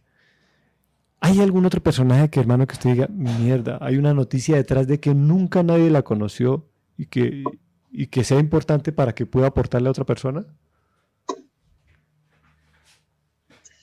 No, pues siguiendo con los líderes del occidente, eh, un personaje para mostrar que obviamente también está muy estigmatizado, eh, que se presentaba un campesino eh, que a la ministra Carranza. Ese personaje, pues, no de ser muy importante el de Boyacá. Le digo, con los enemigos, con los tractores, y que también los respetar pero era, un, era realmente un campesino. Se defendió de enemigos, lo que hicieron guerrilleros, militares, los más en este país pues, para matarlo, murió de viejo. Eh, y se defendía en las entrevistas, en medios de comunicación con cosas que parecían elementales y nunca le pudieron mostrar ni siquiera la justicia sus nexos militares. No estoy defendiendo, pero es un tipo que, como pintores, que es importante y que es importante en la vida de Víctor Carranza. Víctor Carranza. Y esta gente influye con su opinión y también con su plata, el dinero. ¿Por qué? Porque del centro del departamento, la gente que no conoce, de, de ese eje Tunja más Sogamoso, que es el eje más fuerte, más urbanizado, muchos de ellos, mucha gente que llegó a la política o ha llegado a, cargos, no llega con dinero, porque son políticos profesionales, han ido escalando. Y si alguien escala en cargos políticos de forma honrada, pues simplemente tiene un salario, tiene unos ingresos que no lo hacer rico. Y para poder seguir ascendiendo necesita del capital económico para poderse, para poderse apalancar, para poder seguir creciendo. Dentro de esos crecimientos que se ven ahí en este caso, Ricardo, ¿cuál crecimiento considera que nadie lo calculaba? Que nadie calculaba tanto crecimiento o quien necesitó apalancarse para poder seguir creciendo de, personajes como este o cualquier otro. Porque hay otros personajes que no son tan conocidos como Víctor Carranza, pero que también están en el ámbito. Pues eh, yo creo que en Boyacá, como país, eh, mucha gente fue financiada por Víctor Carranza, es decir, de 20 años, eh, el tipo le metía plata en política y lo mismo guerrilleros que influyeron en muchas ediciones de nuestros pueblos, en Tuitama, en Tuitama, en Murcia, en Valderrama, en la provincia de Norte, eh, que influyeron un plata que además se, se lucra con temas de contratación pública. Eh, lo mismo para militares en el Valle de Tinta o en el o en Boyacá, que financiaban, estaban, digamos, todo este proceso político también, eh, pues tuvo mucha influencia de, de personas con, con no muy respaldos eh, digamos, éticos. Los nuevos ricos, que llaman. Nuevos ricos que han buscado el refugio en muchos municipios donde no estén en el radar, ni autoridades, tienen algunas propiedades, nunca trabajan, nunca hacen nada, pero viven bien. Que la gente dice, bueno, ¿esta gente de dónde deriva tantos ingresos? ¿Hay narcotráfico? ¿Hay delincuencia organizada en el departamento? claro. Eh, hay, hay narcotráfico, hay bandas que extorsionan y que secuestraron, o que secuestraron incluso desde las eh, pues paramilitarismo y guerra. Y todos extremos con todo lo que hay detrás. Se tiene con narcotráfico, plata mala, hasta llegando a gota para, para, ellos, todo, pero si hay cosas eh, de índole en Boyacá, no tan altas en otros departamentos, pero claro que tenemos unos fenómenos que también violencia. ¿Por qué el campesino sigue siendo pobre en el departamento? Primero porque en mi concepto no tenemos unas tierras cantificación como siempre hemos dicho. Es decir, siempre hemos dicho que Boyacá es una tierra muy productiva. Eso tampoco es cierto, ¿no? Tenemos una zona de páramo, la mayor parte de páramos tierras frías, digamos, por lo menos en el centro de Boyacá, que no son tan, tan buenas ni tan, tan, productivas para la agricultura. O sea, producimos papa con, unos problemas de mercado grandísimos, con unos problemas de de los precios. Eh, no tenemos casi, aparte de lo que ocurre en la zona limítrofes con el café, tenemos mucho café y el café es un producto que tiene unas ganancias de mercado, de precio. Eh, tenemos unas zonas muy limitadas, que son, digamos, el Vegenia, y en, el occidente también encima, pero son muy pequeñas, o sea, con buenos pasos tampoco tenemos mucho. Eh, entonces, la, la agricultura termina siendo una gran lotería. Y entonces ustedes, este año, unos papicultores se benefician con unos buenos precios de la papa, eh, digamos, en el paso de la papa a 350, 300 la carga que se gana. Y entonces, según otros campesinos, muchos van a entrar ya y al final o el año entran las pérdidas más inmensas.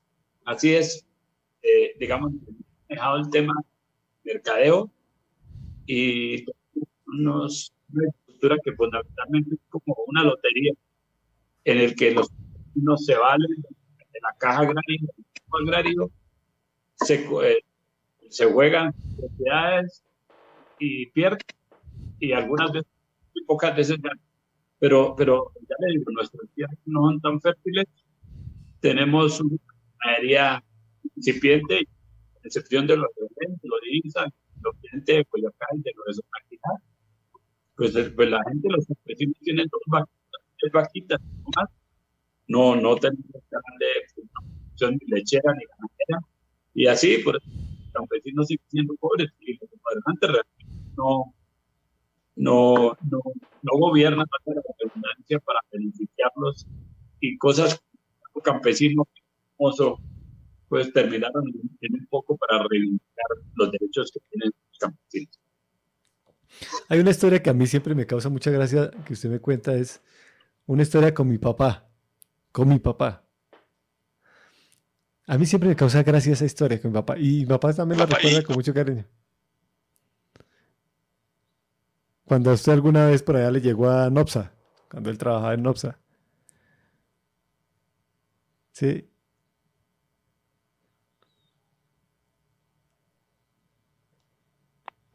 escucha, Ricardo?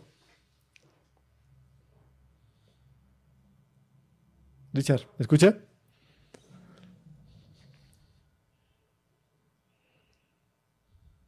John. ¿Ya me escucha?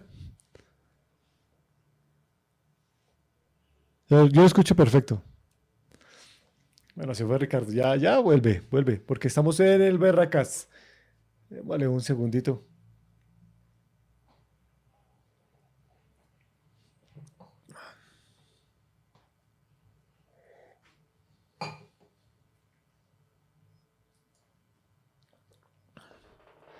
¿Listo? ¿John, ahí me escucha? Sí, perfecto. No, pero yo no lo escucho. Espera a ver si logro ajustar esto de qué es lo que pasa aquí. Ahí lo escucho perfecto, hágale. predeterminado. No, no, lo no, no lo escucho. 1, 2, 3, 4, 5, 6, 7, 8, 9, 10. Probando. 1, 2, 3, 4, 5, 6, 7, 8, 9, 10. 1, 2, 3, 4, 5, 6, 7, 8, 9, 10. No, no lo escucho. A ver. Ahí lo escucho. Es raro que, pero sí creo que entró una llamada. Ahí. Ahí lo escucho perfecto. ¿Usted me escucha? Ah, bueno, listo. ¿Usted me escucha? Entonces me decía de la historia de su papá. O con su sí, papá. sí, sí, hermano. Sí, hermano. O sea, la verdad, yo, yo, la verdad, yo admiro mucho a mi papá. O sea, o hasta el día de hoy, yo cada vez que lo veo lo admiro mucho. Porque es un man de la nobleza. Yo nunca he conocido un ser humano tan noble como mi papá. Nunca. Nunca. Se lo aseguro, hermano. No porque sea mi papá, realmente porque, porque es así. Yo he conocido la esencia de él. Entonces a mí me causa mucha gracia las historias que usted cuenta con mi papá. Entonces hay, hay muchas historias, por ejemplo, la de Nopsa. Cuando usted le llegó algún día a Nopsa. Si era Nopsa o Tibasosa, no recuerdo bien. A Nopsa. ¿A usted cómo lo marcó? ¿Cómo lo marcó eso? Pues, pues lo que pasa es que eh, pues, pues ellos son como el típico hombre boyacense, trabajador, eh, abnegado, querendón de, su familia y algunas épocas pues, había dificultades en la casa porque mi papá nos castigaba muy fuertemente. Y el refugio, cuando mi papá nos castigaba, era Germán Lache de narcos, porque ellos eran como los hermanos ellos estuvieran en la era que ellos eran nuestros hermanos y si uno tenía problemas en la casa posibilidad era de mi, mi padrino que lo llamaban el padrino que realmente era el padrino de mi hermano mayor o para donde que como que ellos eran el refugio y, muchas veces tuve que acudir a donde de narco para estar con él para, para que me permitan a mi papá pero cuente la historia, cuente la historia que es bacana. O sea, es sencilla, pero es bacana. ¿La de qué? ¿Usted cómo, hacía para llegar hasta allá? Usted arrancaba ya hace... No, recuerdo cómo, cómo uno que levantaba para irse a mi vecino o ir en arco. Era el electricista de... Él, bueno, él fue el electricista de muchos pueblos de Boyacá, pero era en una época electricista de el electricista que además el único electricista que había en todo el pueblo y ellos tenían recibían, tenían, eran muy queridos con la gente, porque además eran solucionados los problemas, digamos, con su estufa, con su instalación, con, eh, la luz, eran personas bastante en los, solamente había un electricista en cada pueblo, eh, y entonces llegaba, me, me daban minutos para llegar hasta donde ir en el, en a quedarme mientras mi papá hace el mal genio y ya lo hace en la casa. Pero varias veces fui y estuve con mi con el narco en su casa, ya solo, trabajando como publicista de, de la empresa de acá. Oiga, usted, su papá le da duro, ¿cierto? Mi papá, bastante. Mmm, no quiero utilizar la palabra viol, era muy estricto, muy estricto. Era realmente, era estricto, digamos, seis hijos, seis, bueno, seis, seis hombres, porque, porque bueno, pues fue otra cosa mucho más, más tranquila eh, y seguramente mucho mejor hija. Nosotros éramos corridos, seis hijos, de manera que tocaba aplicar una dura y, y por medio de, de ese de, esa vida tan estricta que quería darle a uno. Entonces, muchas veces uno tenía que, que salir. ¿Usted la aflojó con su hijo? Ah, no, no. Pues sí, no. La verdad es que estos chinos son otra cosa. Primero, es que manejar uno no es igual que manejar tres, o sea, que es diferente, pero esta generación es totalmente diferente. Y, y nunca hubo necesidad de, ser, de, ser violento, ni de, ni de ser agresivo, ni de castigar de la manera que lo hacían con los papás. Le tocó un poco, ¿no? No, no me dieron. No, pues mi papá no, pero mi mamá sí nos dio. Sí, sí, sí. poco de la mano y es que necesita, yo creo que necesitan ese balance, un hogar necesita ese balance, porque ambos pasivos es muy complicada la crianza. Ah, mi papá obviamente la nobleza es dura, o sea, la nobleza es chévere, mamá sí nos daba con toda, sí nos cascaba. Y es ahí donde viene el dilema y el debate, juguete sí, juguete no.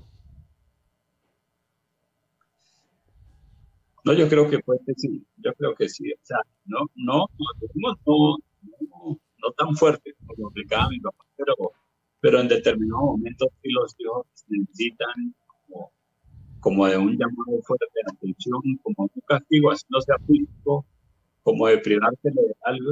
Y entonces yo sí creo que, que, que, quienes, digamos, este, estos padres tan estrictos, ahora nos porque somos demasiado blandos con nosotros. Y esta es una generación de, jóvenes en los que los papás fueron o son de blandos, me parece. Bastante blandos mm. y permisivos. Creo que eso no tiene manual. Eh, Richard, no hay que tampoco culparlo porque es que ser papá, usted que fue papá, es papá, yo soy papá. Es muy difícil tener un manual para decirle hablando, le, le, ajusto más. Es jodido. Sí, pero es que propiamente del castigo, yo creo que de, las condiciones que hacen los papás o que hicieron los papás. Entonces, los de mi generación, pues tuvimos muchas privaciones. Digamos que no, ni siquiera hablemos de necesidad de edad, pero sí de privaciones. Entonces uno se antojaba de un o de, o de una especial y no había. Y entonces que hicimos fue que nuestros hijos los todos. Creo que sí nos equivocamos también. Entonces, fuimos una generación de, padres concesiones y de darle a los hijos querían o quieren precisamente para que, para que no tuvieran las privaciones que tuvo uno. Y entonces, también ese creo que todos tenemos un equipo. Oiga, usted se amañó en Tunja. Usted se amañó en Tunja se bañó Tunja y mucha gente, yo ahora que, he estado recorriendo municipios de Tierra Caliente, siempre me hablan de Tunja y la gente no, no es contra el primero. Se lo digo sinceramente, aquí no tengo nada contra la ciudad. Solamente es una encuesta de la gente que he conocido, sobre todo en la región del Tolima, el Huila, el eje cafetero. No he conocido uno que diga, yo quiero quedarme en Tunja. Me gusta Tunja. No he conocido uno. Sí, la verdad muy difícil vender a la ciudad. Eh, ni siquiera las personas que pasan por ejemplo, los santanerianos, la mayor parte de quienes viajan a Bucaramanga tienen que pasar. Primero son candidatos, que escasa si abren la del bus, pasan ahí para terminar, para terminar el transporte de, de Tunja. Eh, y es complicado para una persona que no conoce cómo son los boyacenses, que no conoce cómo son los tujanos y que no haya podido convivir con la gente de la ciudad y disfrutar de la que tiene Tunja, venderle de la ciudad es muy difícil, realmente es complicadísimo. En Bogotá nomás, eh, John, usted pinta a alguien que tiene que irse a un trámite o que tiene que ir a trabajar, no olvídese. Pero lo único que le digo es que después de uno haber vivido en Tunja, no tiene otro sitio mejor donde pueda estar. Y, y porque es percepción puramente personal. Eh, es que no recuerdo cómo se llama el técnico de Patriotas, el uruguayo para que duró, eh, que eso técnico conocido que hubo con el Junior. No, no me acuerdo cuál era el eh, el tipo se fue con su familia para Tunja después de haber recorrido un técnico es de gran carrera eh, pues ha estado de técnico en muchos equipos del mundo. Hace poco estuvo en el Junior, mm. no recuerdo cómo el tipo, muy conocido. Estuvo viviendo como un año y medio, pues no quería. Y la señora dicen que lloró cuando le tocó de todo para decirle a la persona que va a tu, vive en tu o conoce a la gente conoce el, cómo se vive, queda enamorada. ¿Sí me entiende? Es una ciudad muy ampliada, es una ciudad de oportunidades, es una ciudad de gente extraordinaria, es una ciudad pueblo, o sea, tiene las características de ciudad y pueblo, y es muy, pero, pero el que no la conoce, porque usted yo es totalmente cierto. Yo creo que los por ahí por la terminal, ni de riesgo, es que no quieren bajarse ni siquiera baño. No quieren, no quieren, entre quienes no la pero el que la conoce se enamora. Oiga, ¿será que Pimentel está enamorado de acá? Eh, no, yo creo que no, aunque mira, la pues, construyó su equipo ahí y, no tenga ninguna presión, pero, pero creo que después, digamos, el en Boyacá es eminentemente económico, porque, porque el equipo ha tenido patrocinios ahí, porque tiene su ahí, porque tiene su por ahí, su eh, ahí, pero, pero no creo que sea tanta pero, pero no creo que sea el motivo para estar. Ese es una, un matrimonio por conveniencia. Sí, señor. Oiga, pero usted, ve lo que, lo que yo les digo, es que esas son las cuestiones que hay que aprenderle a Ricardo, porque Ricardo es de las personas que, de las personas que uno está buscando, está buscando el nombre del, del, del, técnico. Sí, porque yo sé que no puede vivir con eso. A ver, hágale, hágale, tranquilo, búsquela para poderle preguntar lo siguiente.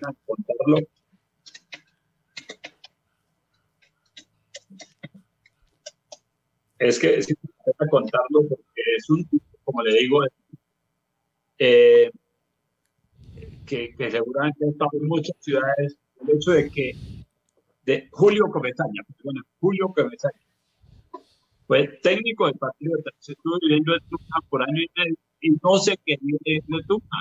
Julio Comesaña ha sido técnico de equipos importantes en el mundo, ahora Junior, pero amañado totalmente amañado, las cosas estaban muy y que no quería irse de Tunja. Entonces, imagínense. Julio Comesaña. Esa es la labor del periodista, sí, siempre periodista, hermano. O sea, usted siempre anda en modo periodista. Y otra cosa, que por eso le estaba diciendo, hacia ahí es la, la forma de ver sin juzgar que tenemos los seres humanos. Ese disparador automático que tenemos de ver algunas circunstancias de una vez categorizarla a la persona por la imagen que puede tener. Eso es lo que, lo que ve usted, Richard. Usted no, no se apasiona tanto con eso. No, sí hay que buscarle la parte buena de todo el mundo. Comesaña técnico de, de equipos de la Plata, de Millonarios Junior, del Deportivo Cali, de en fin, de Medellín, y de otras ciudades que, donde tuvo que ese señor para que la esposa no quisiera irse porque Tunja esa mañana, porque Tunja es una enamorada. ¿Cuáles son los tesoros escondidos de Tunja? sobre, sobre eso hay chistes y todo, pero pues los debates de, los, los, los tesoros escondidos de son el pozo de Montapoa, que le llaman el pozo de Donato, eh, los sitios históricos, iglesias, que no son tan escondidos. Yo creo que, que no se han mostrado lo suficiente, pero no son tan escondidos porque la gente tiene la posibilidad de acceder a Que uno cuando dice... Que que no conoce. Porque es que generalmente cuando uno habla de una ciudad casi de 200 mil habitantes, creo que ya sobrepasó los 200 mil, ¿cierto? Sí. Los 200 mil, estamos hablando de mucha gente viviendo y algo los tiene que mantener en la ciudad. Algún interés particular sobre la ciudad. Sí, le digo, eh, tú. Y una de las cosas que le critican a tu frío, primero, como dices, estamos, es tan frío como Belén como Bogotá o como Paipa, pero, pero sí tiene muchas cosas en. Es que tiene, entre otras cosas, la característica de ser ciudad y de ser pueblo. Y uno conoce a gente, por las calles, saluda con la gente, y entonces eso de Plaza de Bolívar, pues no, eh, no pandemia todavía, pues tenía y es poder encontrar con amigos, con personas conocidas. Eso me bonito de, Oiga, e, eso es cierto, pero como usted estaba en un ámbito que, el que opina, es decir, que pone su visión sobre algún hecho, yo imagino que también se ha ganado su par de madrazos, su par de madrazos en la calle. Pero muchas veces, claro, eh, muchas veces con personas que no estaban de acuerdo con las cosas que decíamos, que informábamos. Pues si tuvimos un, tuve, digamos, en mi caso personal, un episodio con Miguel Ángel cuando era gobernador, imagínense, un episodio de, de agresión. De manera que, que eso ¿Cómo fue el episodio? Pues con Ángel, eh, las épocas. Primero, como dirigente deportivo, lo respetamos, lo seguimos, lo entrevistamos, lo entrevistamos. Eh, Miguel Ángel fue presidente de la Federación Colombiana de Ciclismo y tuvo muchos y cosas muy importantes para el ciclismo colombiano. Y después entonces llegó a Boyacá a organizar la política y él es un hombre controvertido. Pues, pues, bueno, genera todo tipo de gente que lo quiere, gente que lo odia, pero es muy polémico y a él no le gusta que le digan las cosas. De manera que cuando llegó la gobernación de Boyacá, a los cinco meses fue suspendido. Pues bueno, empezaron ya unas diferencias con él por las cosas que nosotros informábamos en. Después, como el año y pico, regresó a la gobernación y llegamos, llegó pues en, con mejor, eh, con la mejor eh, actitud de respeto a lo que decíamos en el periódico y a las pocas semanas otra vez impulsado por las cosas que y alguna vez que Algata, la Aguinaldo Boyacense, me aprendió, lanzó el cabello por en la plaza de Bolívar. Y el tipo que y pues esa era una de sus características. Miguel Ángel es un hombre valioso, un hombre interesante, con un gran protagonismo, sobre todo en el deporte nacional. Pero es, un hombre jodido y en política y administrativa cometió como eh, tomó muchas decisiones polémicas que generaron de nosotros que no aceptaban y que generaron decisiones que terminaron lo de la gobernación. Y incluso pagando caro, de manera que no es ningún angelito. Miguel Ángel es un tipo que tomaba decisiones a, a de lo que fuera y, ahí terminó eso y ahí terminó su carrera política. Estamos hablando del tema de las emociones. Sí, no, tenía, no tenía mucha inteligencia emocional. Sí, sí, el temperamento. Y de cosas como le iban haciendo, sin, sin pensarlo dos veces. De hecho, por problemas con veteranas, con las mujeres, lo acusan de, acosar a, mujeres, eh, lo de ser, eh, de ser. Alguna vez que tuvo un problema contra el presidente de la federación, eh, con un dijo que, que defendía a los ciclistas a plomo y claro, pues eh, le vino en contra y para la opinión pública y así actuó el gobernador de Boyacá. Eh, seguramente una pues, buscando cosas buenas, digamos, con la mejor intención, pero otras veces alocado, equivocante. Y eso fue lo que castigó la justicia, que él detectó y, que terminó con, con, su, con su Hace poco falleció un gran amigo suyo, Pedro Esaú. ¿Usted cómo recibió la noticia? ¿Qué aprendió? ¿Qué sintió? Pues hombre, realmente sensible no solamente en lo, personal, en lo, el drama sino que internamente con Pedro Esaú tuvimos la oportunidad de compartir desde hace más de 35 años. Lo conocía él en súper de tú.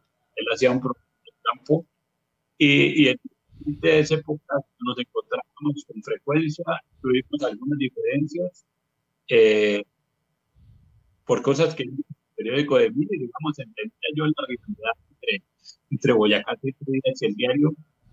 Eh, pero, pero, pero compartimos cosas buenas y por eso obviamente su, su muerte pues nos envió consternación, tristeza, porque solamente se pierde un amigo, sino que además un gran periodista que, que logró mantener un medio de comunicación que hoy es muy importante como es el periódico diario. Cuando fallece un tipo de personas como esta, de pronto que no tuvo una relevancia nacional, sino solamente local y regional, a veces se mueren muchas cosas, Ricardo, se muere, se muere también el legado de esas personas. ¿Cuál puede ser el legado más importante, usted que lo conoció como periodista, de Pedro Esaú? Bueno, Pedro, digamos, de pensamiento de izquierda, él era contestatario, él era, ahora muy cercano al partido de gobierno a los verdes, cercano a Carlos Amaya. Eh, pero creo que, cuando, digamos, aparte de estas condiciones coyunturales, cuando él quería, quería opinar sobre temas nacionales, sobre temas del mundo, sobre temas de había que tenerlo porque, porque teníamos muy clara sobre muchos asuntos. Luego conocía bien a Boyacá y, hizo posible la época también del gobierno departamental. Me parece que desde el punto de vista periodístico, pues es lamentable perdido ese punto de vista que era, pues por época totalmente diferente de lo que, de lo que hacía la Sí. Durante su paso por el periódico también me imagino que pasó una cantidad de periodistas de todo tipo. Es un tema de, lidiar, en equipo, ver cuándo un periodista es bueno, cuándo se merece ascender, cuándo, cuándo se tiene que ir, hermano. Cuándo tiene que ya decirle ya no más a este man. ¿Usted recuerda algo de todos los episodios, de toda esa gente que ha pasado? De la gente por Boyacá. Sí. Claro, tuvimos algunos hace mucho hice la por la bandera del periódico de cuántos periodistas estuvieron con nosotros. En esa época, entre periodistas y fotógrafos habían pasado más de minutos, lo cual es increíble, además. Es decir, que seguramente si hubiese cuántas personas pasaron por, la reacción, yo creo que cerca a los mil, mil periodistas, diseñadores y fotógrafos. La mayoría, porque el nivel de la exigencia, el ritmo de trabajo, el de, de, de, de, formas de escribir, pues, pues, indicaban de hacerse bien. Pues algunos no daban la tarea, pero, pero hubo gente muy buena que pasó ahí, como Olga Cecilia pero como José Alberto que está en el Tiempo, como Edulfo Peña, que fue editor del periódico El Tiempo, como, mm, como Catalina Motino, que es egresada de la Universidad de Boyacá. Gente muy buena. Y allá, no tanto, pero, pero en general, excelente. Los mejores periodistas de Boyacá que yo pasar por Boyacá en. O sea, un periodista que pase por un medio escrito, imagino que se desarrolla mejor en otros.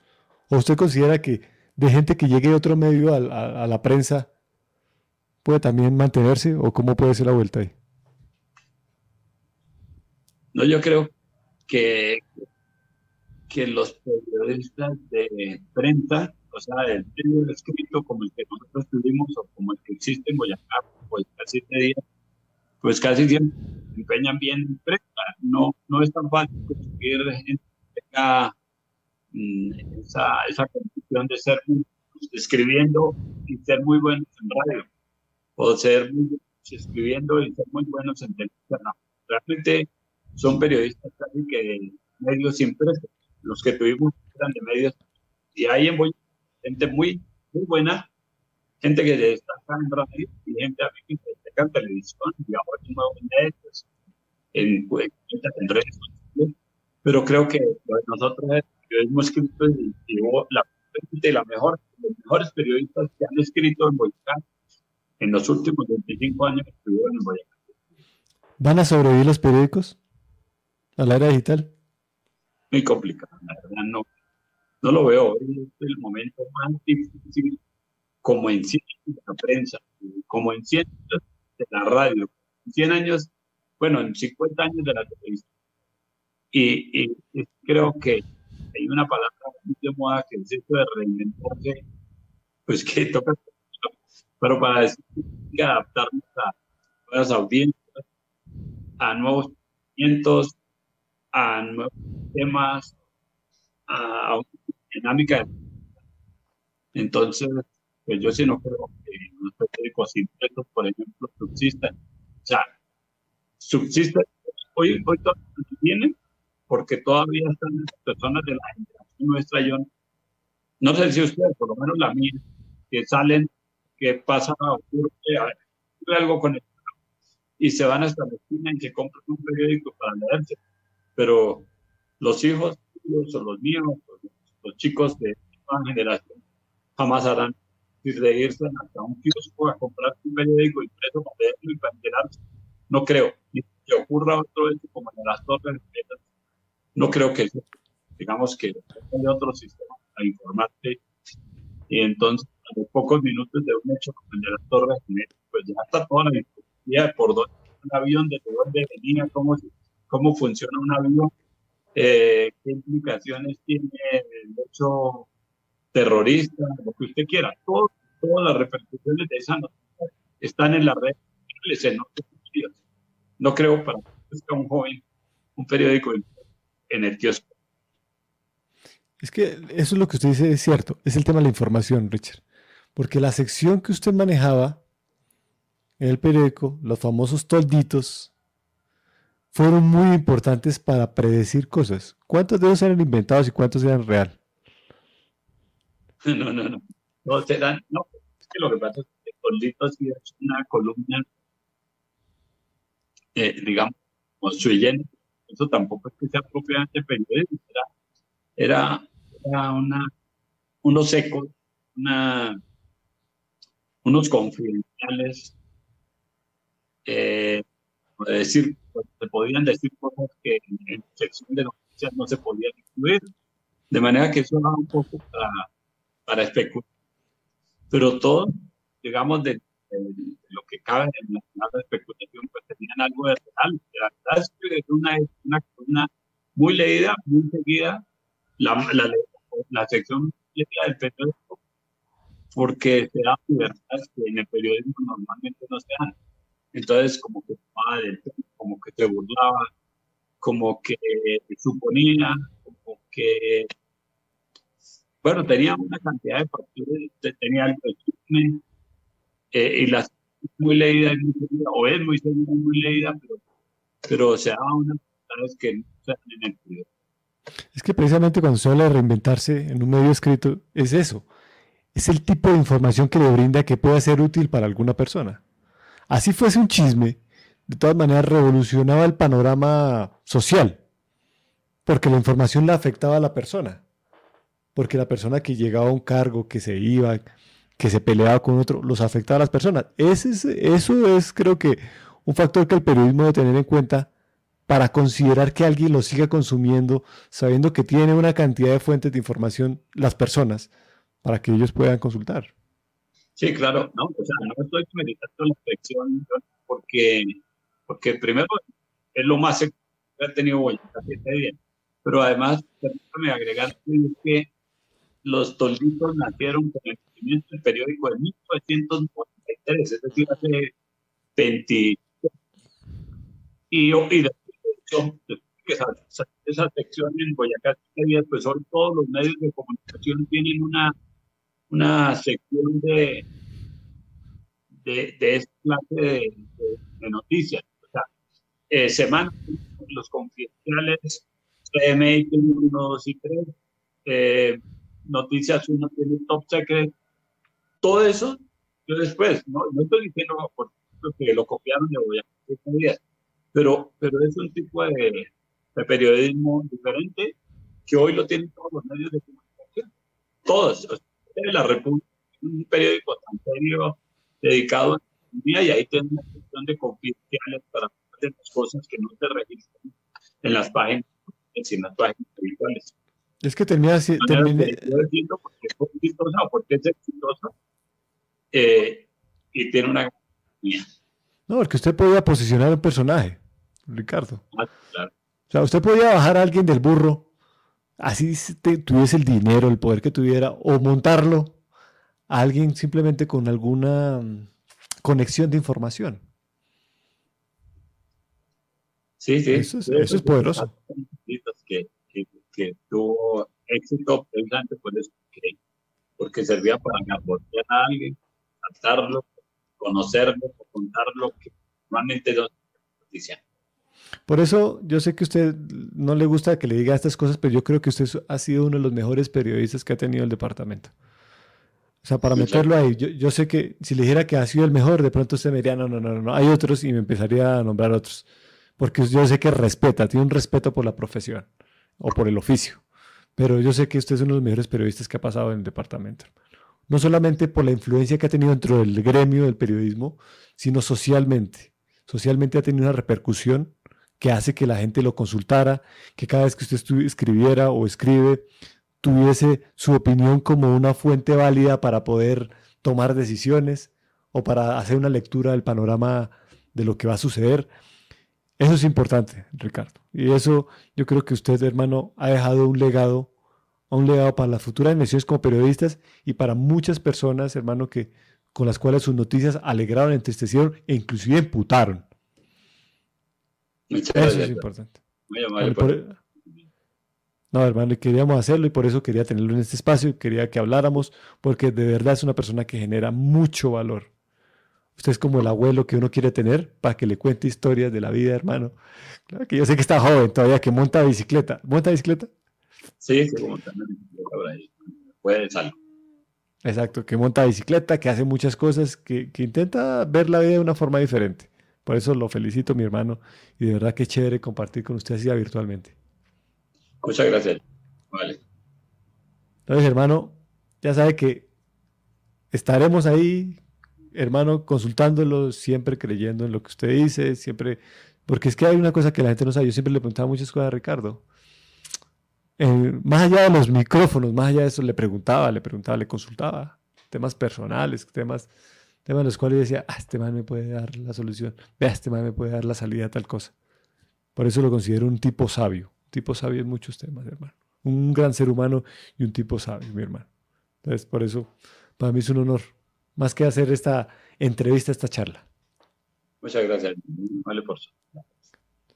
Estamos juntos, Richard, hermano. No sé si quiera agregar alguna cosa.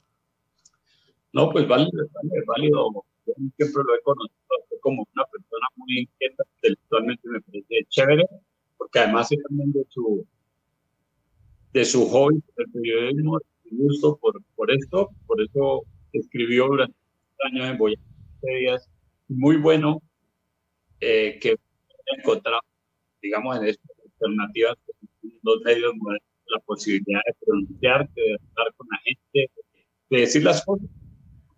todos queremos decir las cosas y usted siento, me parece a mí que, tiene esa, esa que siempre ha tenido de poder decir cosas muy bueno que ahora se aparece de, estos momentos.